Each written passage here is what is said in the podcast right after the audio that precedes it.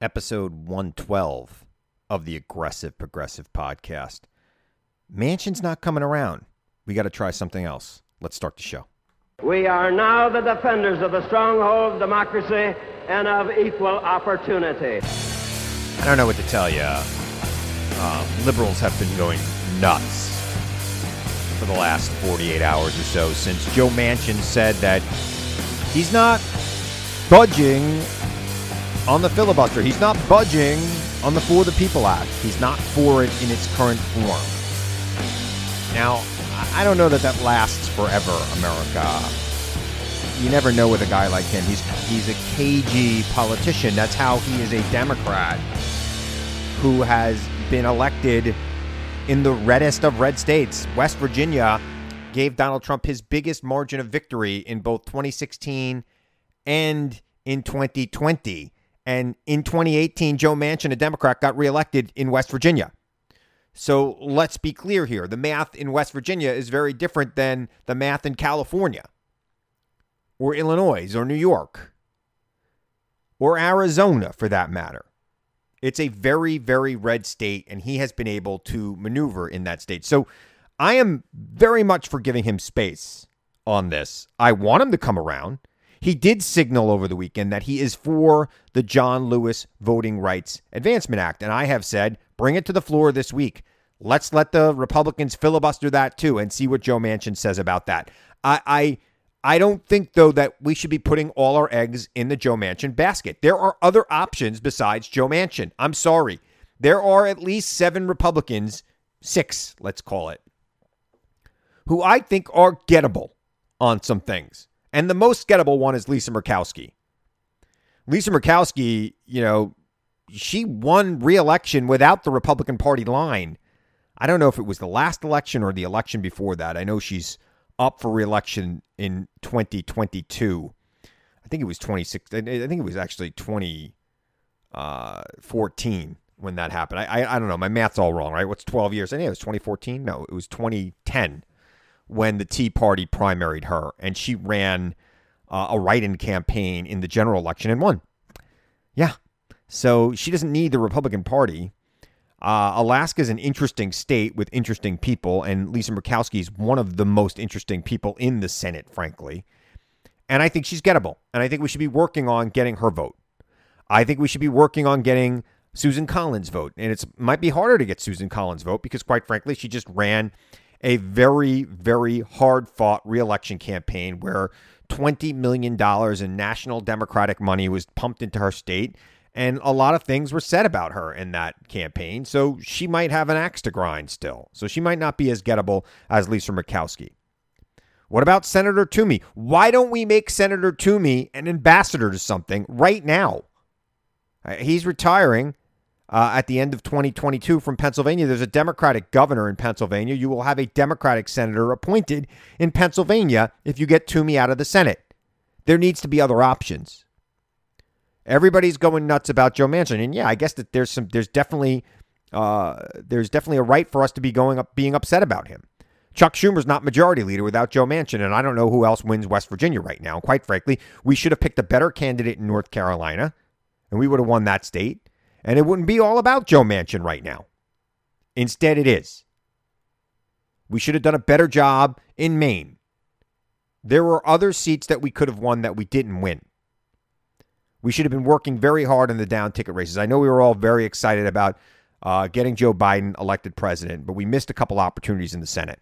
And and uh, losing Maine to me was amazing to me because we should have won that one. It seems like it's there. But of course, look, incumbency has its privileges, and Susan Collins has been representing Maine for a very long time, and people in Maine know her and like her. North Carolina is a whole nother kettle of fish. Uh, Cal Cunningham, the candidate in North Carolina, couldn't keep it in his pants, and that bothers me.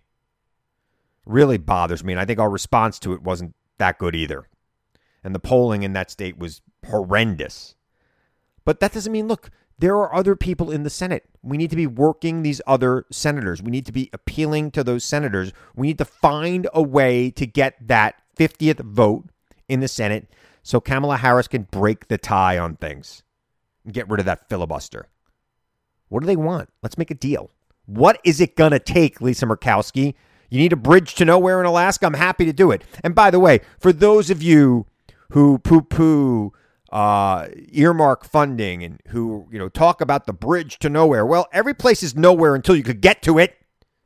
You need a bridge to get over there to develop anything. Sorry. You're not going to build a, a, city or a factory or a town or a house on the other side of a, of a river that you can't get to unless you have a boat.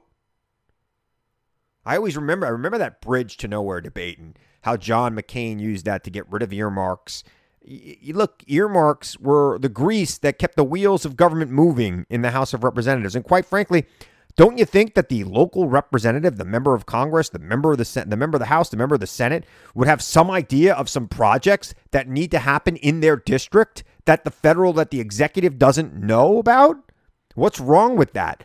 I, am not for sneaky earmarks. I'm not for earmarks that nobody knows about. I'm for full disclosure earmarks that people know about, that members of the House of Representatives advocate for within their own districts and states. Why not? What is wrong with that? Somebody please tell me what's wrong with that. I'm for it. You should be for it.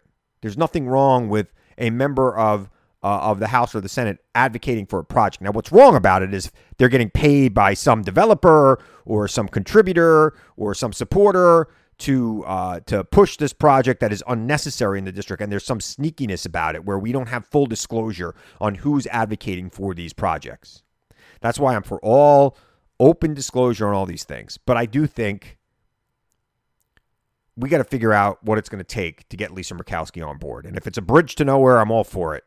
I, I don't care. That nowhere will be a somewhere soon enough. I want her on board. I want to end the filibuster because, quite frankly, democracy hangs in the balance.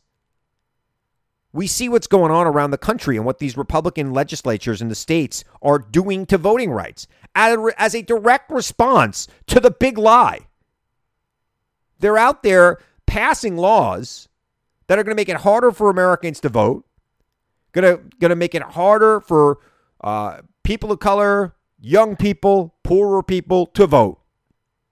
Less access, more restrictions to the voting booth. We need another senator, and if it's a bridge that it's going to take, and I don't think that's the case. You know, I'm making this up. This is shtick to some extent, right? Lisa Murkowski does not need the Republican Party. And Lisa Murkowski, I'm not saying she's a, a wishy-washy liberal. She she might be more liberal than Joe Manchin. Uh, I think she is. Frankly, I mean Joe Manchin votes with the Democrats 80% of the time. I, I'd like to see this country move forward on some voting protection legislation. I would like to see the Justice Department enabled to check voting laws being uh, advanced by the states. Now, Joe Manchin said, look, uh, he wants pre-clearance in all 50 states. You know what? I'm for that until we have another Bill Barr as Attorney General. But quite frankly, we are well on our way to getting another Bill Barr type Attorney General.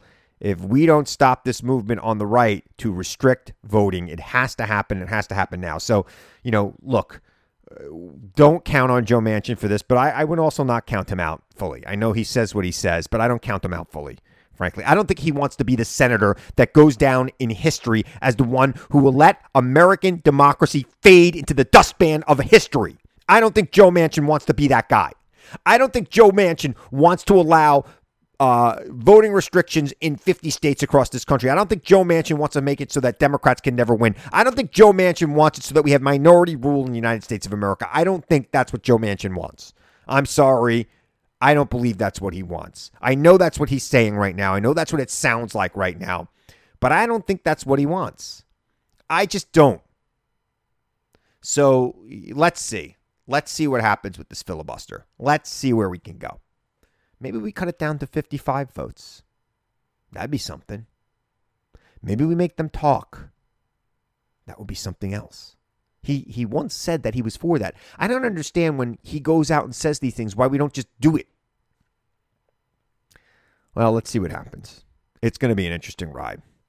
All right, I've got a great guest for you. Ellis Henican's been on the show before. He's a writer, he's a traveler, he's uh, a great political pundit. Listen to my good friend Ellison please rate and subscribe to this podcast wherever you get your podcasts. Give us a five star rating, subscribe, tell a friend. I'm at Christopher Hahn on Twitter as well if you want to follow me there.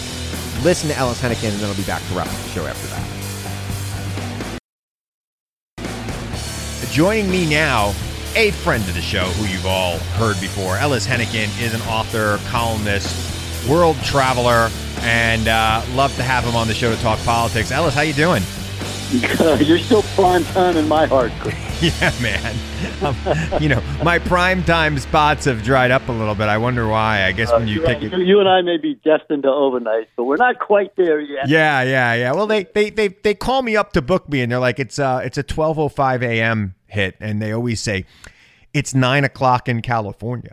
Like, I know how time zones work. I go, okay, okay. It's nine o'clock in California. Great. So I hope I hope we have a big audience in California. I know we don't. So it's, it's uh, people don't watch TV in California. Why do you think that is? Probably because it's so nice there. Everybody's outside, right? Yeah, I think that's uh, that is true. I'm not going to say because they're dumber. I'm going to say because they have other options. They have other things to do. They're not. They're not yeah. sitting at their. They're not sitting in front of their television set at nine o'clock. They're. They're still out to I, dinner. Well, I, I have a question for you in that regard, though, if you if you don't mind.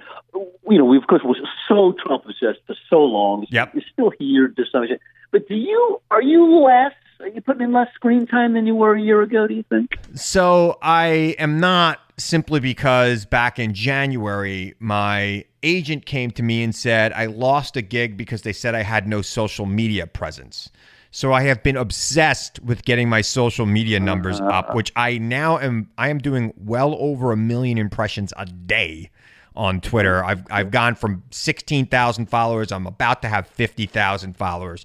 It's just been I've been obsessed with it. I've been looking at it all day.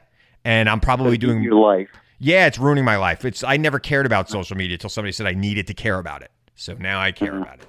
So, you know, that that's me. But are you less screen obsessed? Um, I have to say, I mean, listen, I'm still pretty obsessed. Let's be honest. You know, and the TV is on in the background. I fall asleep with the, you know, with it on. I, you know, I'm not a well balanced person, but I think probably I'm a little less. Yeah, maybe maybe ten percent less, a little bit less. Yeah, yeah. I always tried to not watch TV news after like eight o'clock. Every now and then, I'd watch something. Uh, and I always watch something funny before I go to sleep. I like to watch Seinfeld or The Daily Show or something like that. Uh-huh. You know, that's see. I love. I got to tell you, and you're going to think I'm a nerd, but I, I, think Brian Williams is the best, the best show on cable news. He does do a great show. He does. He does a great smart. show. He's smart. He has a point of view, but he's but he's not, you know, a thunderer. I just think I learned a lot watching that show. I think it's a really good show. And he usually has some great guests on his show for an eleven o'clock show. But I try not to watch it. I I try. I hear you. I try not to watch because eleven o'clock is too late. I'll be like sitting up all night thinking about uh, what are they trying to do? They're trying to take over the country. You know, I'd rather be thinking about uh, is anybody here a marine biologist? you know, it's it's just that kind of thing. So so yes, we're both less screen obsessed. You know, look, the news isn't as much uh, of a draw anymore, but there's still a lot going on in America. I mean, uh, it seems to me that the GOP is fully bought into the fact that they cannot win without Trump. Uh, you see this in the fact that they've uh, the, the Senate filibustered the uh, January 6th commission. Only 35 Republicans in the House voted for it. Six senators, Republican senators, voted for it. Uh, do you buy into that that they can't win without him, or you just think they're lazy? Uh, well, I, I would say there is some truth to it from their point of view. I mean, they, they got nobody else who is equal. But I but I got to put another log on the fire that I think may be even more important is they can't win if people vote. Mm. Mm. You know, the demographics are against them. The mood is against them. The current Democratic president is rather popular right. by the standards of our uh, tribal measures today. And I think they desperately need to do this voter suppression. And, and whether it's the gerrymandering part of it, whether it's to make it really hard to vote and cancel all the ways that make it easier for certain kinds of yeah. vote. I think their future really does hang in the balance here. I think the only thing they can really control is the gerrymandering. I know that there's all this. I look. I want to see HR one pass. I want to see there be open access to voting. I don't think Trumpism works without Trump. And I think Democrats saw what happened on January 6th and are scared of losing the country. and they're going to show up and vote in big numbers in 2022 as a result of that. And I don't think Republicans come out without Trump. We saw it in 2018. Yeah, I think that may be right, but uh, you do have to acknowledge that Dems have not done so great at peeling large numbers of Republicans away. You know, they're the people we know on cable news, right? Our right. The, uh, the never Trumpers, the smart ones, the ones who we think, yeah, these are guys who actually believe in something, women who actually believe in something. But I mean, his numbers are still really, really, really high. Yeah, yeah, his numbers are high, and it's it's. But look, I, there are less Republicans now right? We every time we see a poll, there are fewer and fewer Americans identifying as Republicans. So while his numbers are high among Republicans, there are fewer Republicans. And I think and that's a big problem. And more of them are dying every day. I don't mean to be ageist. I, I think that is uh, that is demographically correct. I'll say it. They are ever aging, decaying, and dying uh, population. And you know, not that we're spring chickens anymore. I was having a, you know, I'm, I'm about to turn 50 this year. It's, uh, it's, uh, you know, I was walking into the studio tonight. and I was like, is there something wrong with my eyes? Like, what's going on? There was like some flat, it was flat lighting outside because it's like cloudy, and I was having a hard time seeing. I was like, what's going on here? I was like, oh. No. I mean, it's interesting. I always go through the exercise of my own mind, of, particularly when I disagree with somebody. Try to take one little minute and figure out how this world looks through there. Yeah. Yeah. And uh, you know, it's it isn't easy on this thing. I mean, I understand why somebody might be scared of the kind of social change that our world is going through and figuring, well, you know, when all the dust settles, I'm going to be in worse shape than I used to be. Right. I, I get that part of it. You know, that's what motivated the Tea Party. I think it's part of what drove people to Trump. But how you could look at these more and more far fetched explanations, this crazed conspiracy yeah. stuff, this election stolen thing, and say, yeah, this is my team. I, yeah, I yeah. don't get that. I don't get it either. And I don't get how people see, you know, they were told that the storm was coming on January 6th and Trump would be proclaimed president for life. Then they were told he's coming on March 4th. There'll be a new inauguration. Now they're saying maybe sometime in August. How many times do you have to be fooled? Told that something's going to happen and then it doesn't happen. These same people were told when Trump got elected that Hillary was going to be arrested any day. That was like the first QAnon theory. All these things keep not happening, and yet they're still with them. Yeah, well, as you know, facts ain't what they used to be. Yeah. And so if you don't believe them in the first place, I guess maybe you're not as disappointed when they turn out to be wrong. These things are at base cultural, some kind of gut connection that is not easily susceptible to argument, Chris. Yeah, it's so sad. And the funny thing is, is that you and I have traveled the country, and we get out of this New York City liberal bubble that we live in. I live out on Long Island, which is surely not a liberal bubble. Um, and we get out, and we we see the world, and we meet people, and they all seem like nice people to me. I, I don't find them crazy when I'm interacting with them one on one. Do you? Yeah. No, no. These are my relatives you're talking about. In fact, I'm speaking to you uh, from from Louisiana, my my home my home state. Right. And and these are right. These are people I know and love, and you know, you, you deal with it in a lot of different ways. I mean, some, sometimes we just don't talk about it. I can't talk to my mother about politics anymore. Just can't. I can't do it. Yeah. it I, I want to like I want to leave. I want to not talk to her anymore when I talk to her about politics. Right, and I love you, mom. You know, there's a lot of great things about you, but your political analysis isn't isn't isn't one of them. Right. But it is. It's it is not. No matter how good an argument you can deliver, Chris, how how how aggressive, progressive, and and you know reasonable you can be I don't think there's much convincing. No, you know, they just I just don't I don't feel it. Maybe at the margins. I mean, I gotta think we're chipping a few folks away, and you know, maybe that'll change things. I keep I telling people, I Ellis. I tell people every day. I don't have to change 100% or 50% of Republicans' minds. I only got to change like 2%.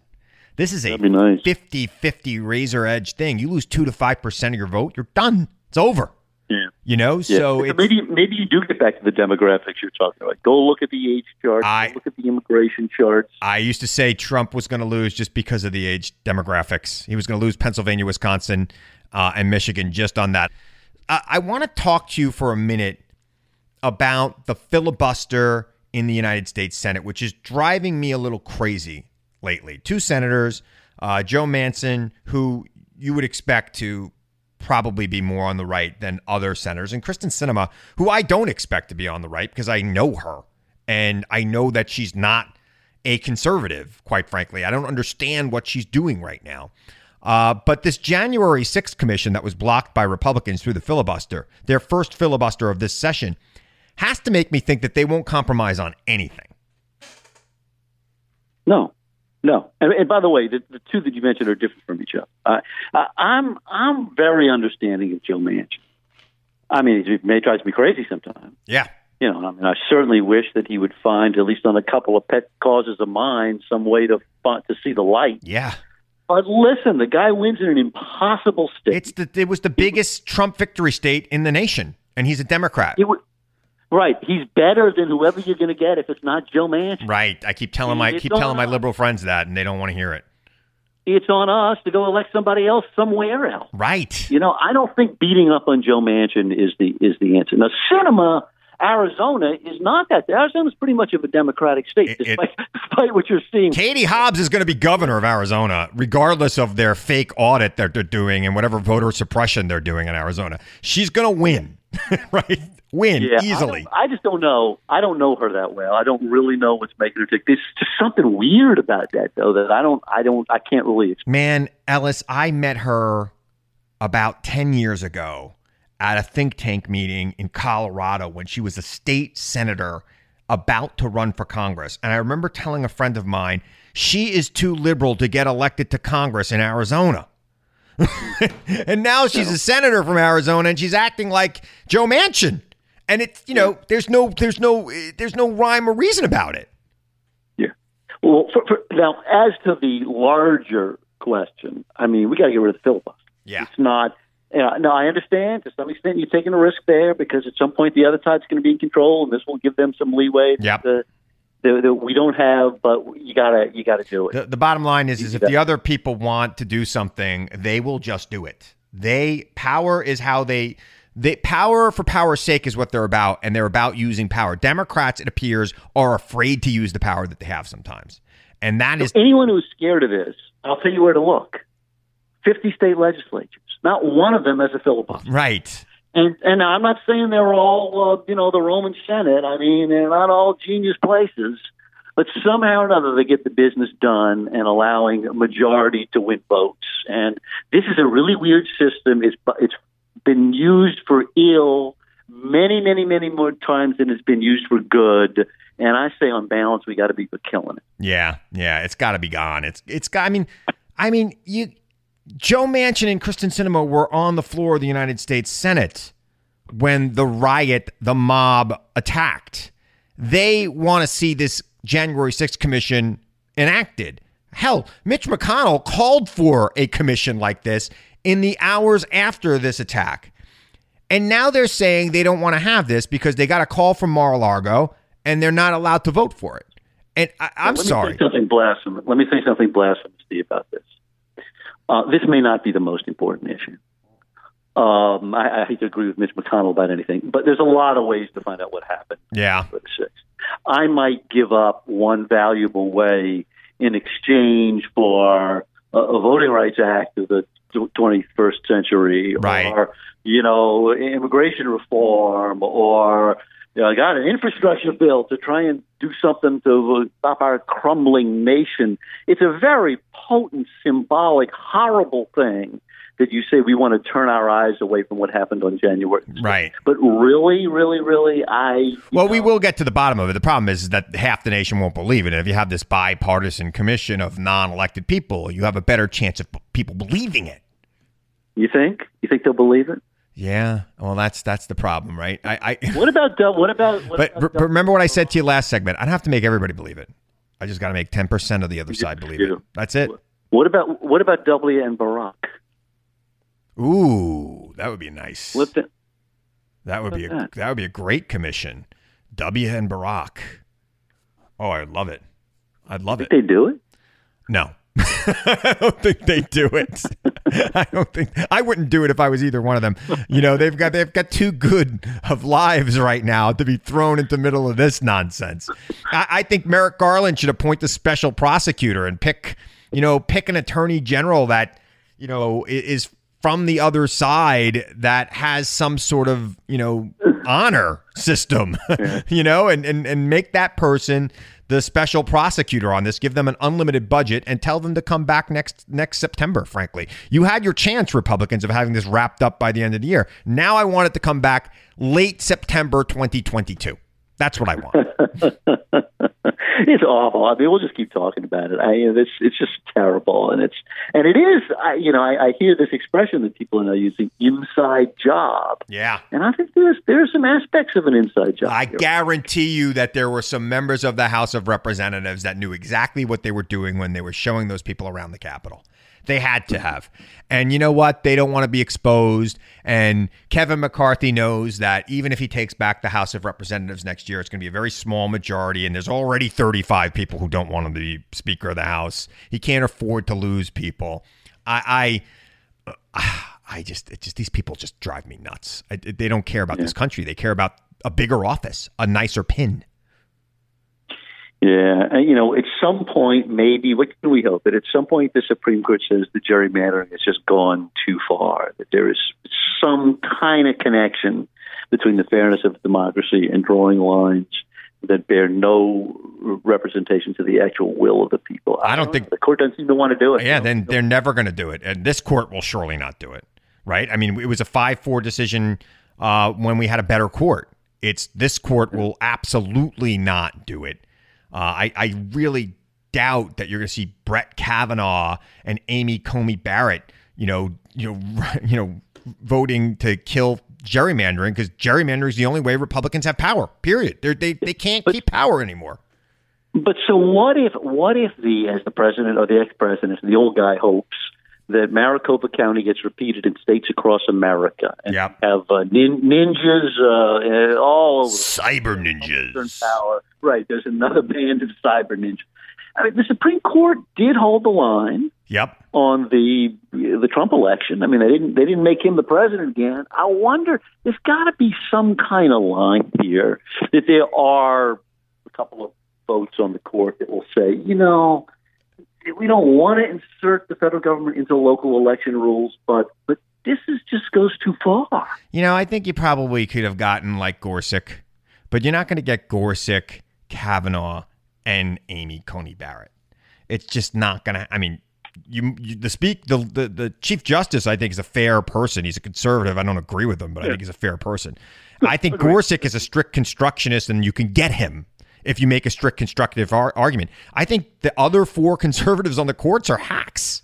They're just mm-hmm. conservative hacks. And as long as they're there, they're going to be a blockade to anything that is not going to benefit Republicans in this country. And it's just, it's horrible to even think that about the court, especially, you know, I'm a lawyer uh, and you, you hold it so dear. And man, it has just been so bastardized. It's horrible. So we're going into this off year election, and we're starting to see signs that maybe the left isn't as far left as possible. I don't know if you've been following any of these midterm primaries going on around the state in New York City particularly and in other parts mm-hmm. of the country but it seems to me that moderate democrats seem to be doing best it is interesting, and New York is a great example of that because the conversation in New York is pretty left these days. Yeah, you know, the city council is a, is pretty much of a, of a left organization, I would say. But you're right; the people who seem to be catching fire are the ones who might actually have a chance of accomplishing something. Is competence back? Is that possible? I think so. I think competence is back. I think you're going to start. I think you're going to see people say, you know what, we tried the people who don't really know what they're doing, and it didn't work out so well. Let's get somebody who has an idea or two. Yeah, yeah. This, uh, this Garcia, the former uh, uh, sanitation commissioner, I'd say would be an example of that. She seems at the moment to be the one. I don't know if this is of interest to folks around the country, but no. she seems to be kind of the one with uh, on, on the rise at the moment. Andrew Yang, I I think he's going to fade. I, I think he's fading fast. I think. I mean, yeah. he's you know, look. I mean, the bottom line with Andrew Yang is you know he he wasn't really present in New York the last you know twenty years or so, yeah. and and you know what's what's his experience? I used to think he was really rich, Ellis, and then somebody's like, he's not really rich. Not really that rich. No. I'll tell you how much the city. I'll, I'll tell you how much the city has shifted left. When I was a writing the subway column at Newsday. So going from reporter to columns, young columns. This is I don't know how many years ago, decades ago. Eric Adams was the head of an organization called 100 Black Men in Law. Yes, and he was the he was a rabble rouser. He's a great source. He leaked all kind of terrific stuff to me. I don't think he would mind me saying that. Yep. Um, he was a transit police lieutenant and was a but he's a good guy but a wild guy. Right? Yep. Now he's like the conservative in the race. He's the conservative in the race, and it's basically between him and Garcia. And Garcia's not really that far left either, right? I mean, she's she's a competent. Here's how I'm going to pave the streets kind of mayor. Right. Yeah, she's making a she's making a middle class Mike Bloomberg argument. I can get stuff done. Yes. Yes. Yeah, they're all making a Mike Bloomberg argument. I saw Yang talking about Bloomberg today on television. Uh, so I so what I have said, but you know, my point of this is, and for the national audience, is you know all this talk about how the inner cities are going, you know, way to the left doesn't seem to be panning out in the biggest city in this country with a huge liberal population. It seems that the Democratic voters have rejected the people, the Maya Wileys of the world, the other people. There's like 20 people running who are further to the left than Garcia or Adams. And Garcia and Adams and Scott Stringer seem to be winning. And Scott Stringer has been paying some lip service to the re- to the left, but he's a guy who's not really left. Mm-hmm. He's a liberal, liberal West Side. Here's here's my analysis. It is true that black and brown voters are uniformly Democratic still, right? The numbers of Republican voters in that part of the community yep. are still very, very small. But that doesn't mean that they're left wingers. They're right. still family people, church people, economic middle class kinds of people. And the arguments that work in a diverse electorate, they can't be racist. Yeah. They can't be filled with this stuff that drives you away and says, we don't like you. But they don't have to be crazy lefty stuff. I have been saying for years that if Republicans would just stop being racist and, you know, wink wink to white supremacy, they'd get those voters. They would they would mm-hmm. get a large share of those voters right now. They're more, you know, I mean, African American families tend to be very religious families. The same thing with Latinos. You know, but yeah. the, the, the problem they have is that on the on the right, they don't want them. They want to cater to the angry white man. They want to cater to the guy who's worried about competing with African Americans and Latinos. And it's to their detriment. And it's why they're a dying breed and why they need to gerrymander to stay in power. Man, that's a great can of worms. You could do three hours on that. I know, I know. Maybe I'm going to do another half an hour on it when I get off with you. But it's fascinating it, topic. Yeah, I mean, it, it's it's a it's a it's it's crazy to me uh, that that's the way it is. But we'll see what happens. I mean, what are you watching around the country? I mean, you you travel, you pay attention to everything else going on in America. What are you looking for in these you know off year off year elections this year? Yeah, I listen. I don't really know what's going to happen. I mean, the, my smart political science people tell me that it's stacked against the Dems and it's going to be hard to hold some of this stuff. But I think that Trump is still the big uh, elephant in the room. Republicans don't really know how to deal with it. Right. He does alienate. He motivates the other side as much as he motivates his own folks. You know those nice suburban ladies and uh, you know the old those old people we used to call Reagan Democrats. I don't know. I think they still have to, in the end, come up with some kind of post Trump vision, and I'm not hearing it yet. There's a few governors out there who are doing a good job. A couple of my buddies. Yep. Um, on the Republican side, but uh, it is not in the main bloodstream of the National Republican no, Party. No, totally not. I mean, there, I think I think they're in trouble. They're spending the entire year talking about how the election was stolen, and people are like, "Are you freaking kidding me?" you know? Go listen. Go listen uh, to Larry Hogan and Chris Christie and to people who've been out there. Yeah you know, actual trenches. There's no Republican Party for Larry Hogan anymore, though. I mean, like, I don't understand why Larry Hogan even calls himself a Republican at this point. I don't understand how 35 of these guys in the House of Representatives, the Liz Cheneys of the world, I know that they're conservative and they're never going to be Democrats, but I don't know how they call themselves Republicans because the Republican Party does not really exist anymore. The Larry Hogan Republican Party, a Republican Party that would elect a Larry Hogan, Hogan or Chris Christie. Yeah. Yeah, I say, sadly, I think you're right. I like them being in there though, because they're at least saying interesting stuff. I wish they would just leave, though, Ellis. I wish they would say yeah. this party, uh, like like like a lot of Democrats during the Reagan era said, the Democratic Party didn't. I didn't leave the Democratic Party. The Democratic Party left me. That was Reagan's line. I think that there need to be some Republicans out there saying, I'm not leaving the Republican Party. The Republican Party left me. They stopped believing in these principles, and I'm walking away. You know, I, we know lots of pundits. We know lots of pundits who have said that. In fact, a big part of the intelligentsia of the right has said that, mm. but very, very few politicians have. That's because they're weak. And, you know, politicians now they have no honor. I'm sorry. They exist just to exist, and it's driving me insane. If they really cared about this country more than their career, they would say that right now. And not just the people who we suspect should say that. A lot of people who are just keeping quiet might want to say that too. Ellis, I'm out of time with you. It always goes too fast. What do you want people to know? Listen to Hahn. Go download that podcast and we can get some sleep. Social media thing is driving him crazy. It, well, you got to help him. It sure is. Ellis Henican. He's at Henican on Twitter. Henican.com for all of the Ellis Henican information you need. Ellis, it's always great to have you on. Thanks for joining me.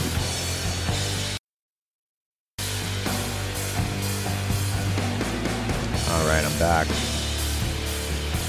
Well, the former guy showed up over the weekend. His pants were not on backwards. That was a meme making its way around Twitter. They were wrinkled, though. I, I did suggest that maybe next time he follows the advice of the maestro, hang them on the chair so they don't get wrinkled before you go out. Those of you who don't know who the maestro is, you really need to watch Seinfeld to understand me.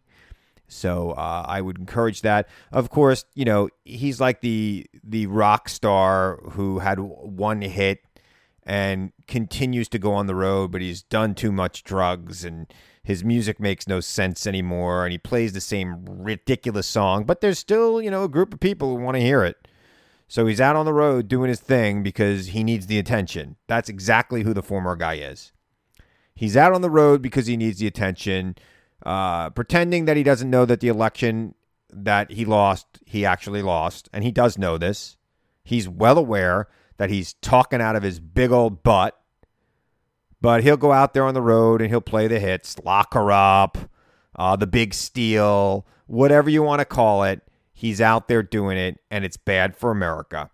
And I don't know if you heard Liz Cheney over the weekend. Uh, Liz Cheney was on some radio show or podcast, and she suggested that um, there were other Republicans that would have voted for impeachment along with her and uh, the handful or so who who voted with the Democrats to impeach Trump after the January 6th insurrection. She said that there are some of them that feared for their lives. Now, I don't know if that's true. I don't know how many that is. But if it is true, and if it's even one member of Congress that has changed their vote because they fear for their personal safety and the safety of their families, that's how she put it. Man, that is a horrible thought. That we would live in a country where people who are elected to represent us would change their vote because of fear of violence. That is banana republic nonsense. That is, you know, Vladimir Putin level of nonsense. And that needs to be rooted out. I, I think she should be naming names. And those people should come forward. I, I, that's a horrible thought to me. It's the most horrible of horrible thoughts for members of Congress to be changing their votes because they're worried about their lives. But that's, you know, if that's where we're living in right now, we've got to get things under control. Even more you know reason why we need the voting reforms that I talked about in the first segment of the show. Uh, it, it's it's nonsense. It's absolute nonsense. All right, before I go, I want to just a uh, little personal note here, a little point of personal privilege. My wife is running for the United States House of Representatives in a very winnable seat. There will be a Democratic primary. Um, if you follow me on Twitter, you'll see me retweeting all of her stuff. Uh, I'm not going to make a big deal of it here on this show. Uh, I will talk about it. I, I, fully support her. I think she'll be an excellent member of the House of Representatives. I uh, I I will do everything I can to help her get there. But this show is about talking about national issues, not talking about particular campaigns. And I will not make this about her. But if you want more information about her, just go to my Twitter account at Christopher Hahn. Uh, my wife's got the same last name as me. Her name is Kara Hahn, and she's running in the first congressional district. And she's at Kara Hahn on Twitter, and you can find all the information you want about her there. But this show will not be about her campaign Uh, everything else in my life will be about her campaign, but this show will not, nor will my radio show. I, I, uh, you know, if it becomes an issue that I need to talk about, then we'll we'll talk about it because that's the way I am. I don't want to hide the truth from my listeners here or on my radio show that airs across the country. I, I like to tell the truth as I see it. I tell you to tell the truth as you see it and to seek the truth. I mean, that's the way I end this podcast and my radio show, and I've been doing it that way since 2013. So, um, you know, I just want to be honest. I want to be upfront and honest because you may hear it, you may have heard it, and if I don't mention it, uh, that's awkward. So now I've mentioned it. I'm really excited for. I'm really proud of her. She was an excellent lawmaker uh, as a uh, leader in the Suffolk County Legislature, and she'll be an ex- excellent member of Congress. Um, she can also suffer fools better than I can. Let's just put it that way. I have a hard time. I have a hard time debating people who don't know what they're talking about and having conversations with people who are clearly misinformed and, and my wife is far more empathetic than I am and she's gonna and that's what makes her a better elected official and, and a better public servant so uh, Godspeed to her in this campaign and uh, I want to remind you now as I always do to seek the truth question everything and everyone even me seek the truth I know it's out there and I know you'll find it if you look for it and I'll be back here again next week to tell you the truth as I see it. I'm Chris Hahn. Thanks for listening to the Aggressive Progressive Podcast.